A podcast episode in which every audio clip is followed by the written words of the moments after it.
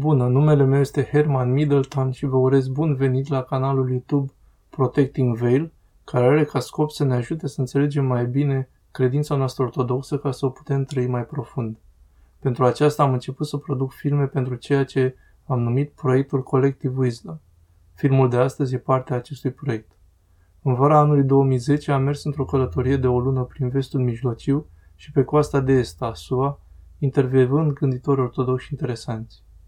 Primul interviu a fost cu părintele Stephen Freeman, care nu necesită multă introducere. Părintele Stephen este fondatorul și preotul Bisericii Sfânta Ana din Oak Ridge, Tennessee și deține blogul foarte popular Slavă lui Dumnezeu pentru toate. Părintele Stephen a scris de asemenea cartea Prezent peste tot, creștinătatea în universul cu un singur etaj. Fără altă introducere, sper să vă placă acest episod ce conține interviul meu cu părintele Stephen Freeman. Ce sfat ați da unui recent convertit la ortodoxie? Primul este ceea ce probabil făceai și în calitate de hatehumen. Mergi la slujbe.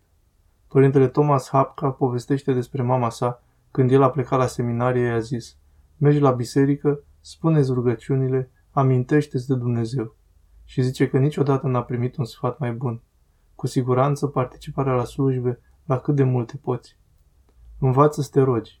Scopul este să ne amintim de Dumnezeu, pomenirea activă, vie în inima ta. Spovedește-te des, nu nevrotic. Nu-ți analiza păcatele, nu încerca să te judești pe tine însuți. Doar fi sincer și spune ce se întâmplă. Dar mai ales învață să te rogi și apoi începe lucrarea. Aș cita un număr de surse ruse, mai ales Dostoevski. Învață să ierți pe toți pentru toate. Cred că unul dintre cele mai profunde lucruri pe care le săvârșim în cursul anului în ortodoxie este vecernie iertării, în care și în viața parohiei îi iertăm pe toți pentru toate. Dacă neglijezi acea slujbă, ar trebui să spui aceleași întrebări ca și cum ai neglija însuși Paștile, deoarece este marea pregătire pentru începutul drumului spre Paști și este foarte important și nu poți face nimic mai bun în postul mare. Dacă postești de mâncare, dar n-ai învățat să-ți ierți dușmanii, atunci nu vei progresa ca ortodox. Scriptura ne spune că dacă îți vei ierta dușmanii, vei fi ca Dumnezeu și pentru îndumnezeire, asemănarea cu Dumnezeu, partea a scopului mântuirii noastre, nu putem face nimic mai bun decât să învățăm să ne iertăm dușmani. Asta va veni încet.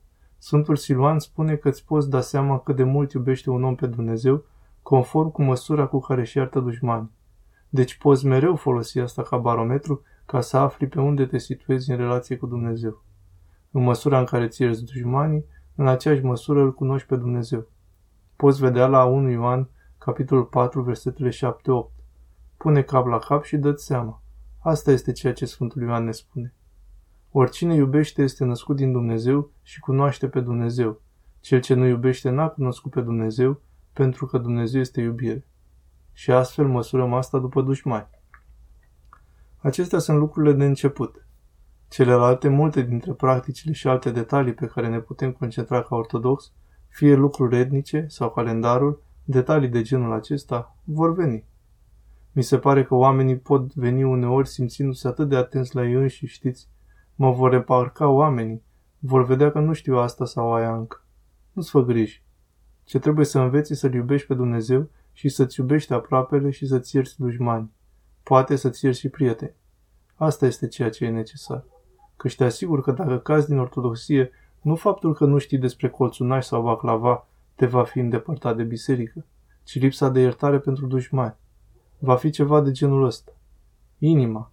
Inima e cea care te va îndepărta de biserică. Deci când vii, fii atent la inima ta. Iubește-L pe Dumnezeu, iubește-ți aproapele, iubește-ți dușmanul. Prin aceste lucruri îți vei salva sufletul. Traducerea www.chiliatonita.ro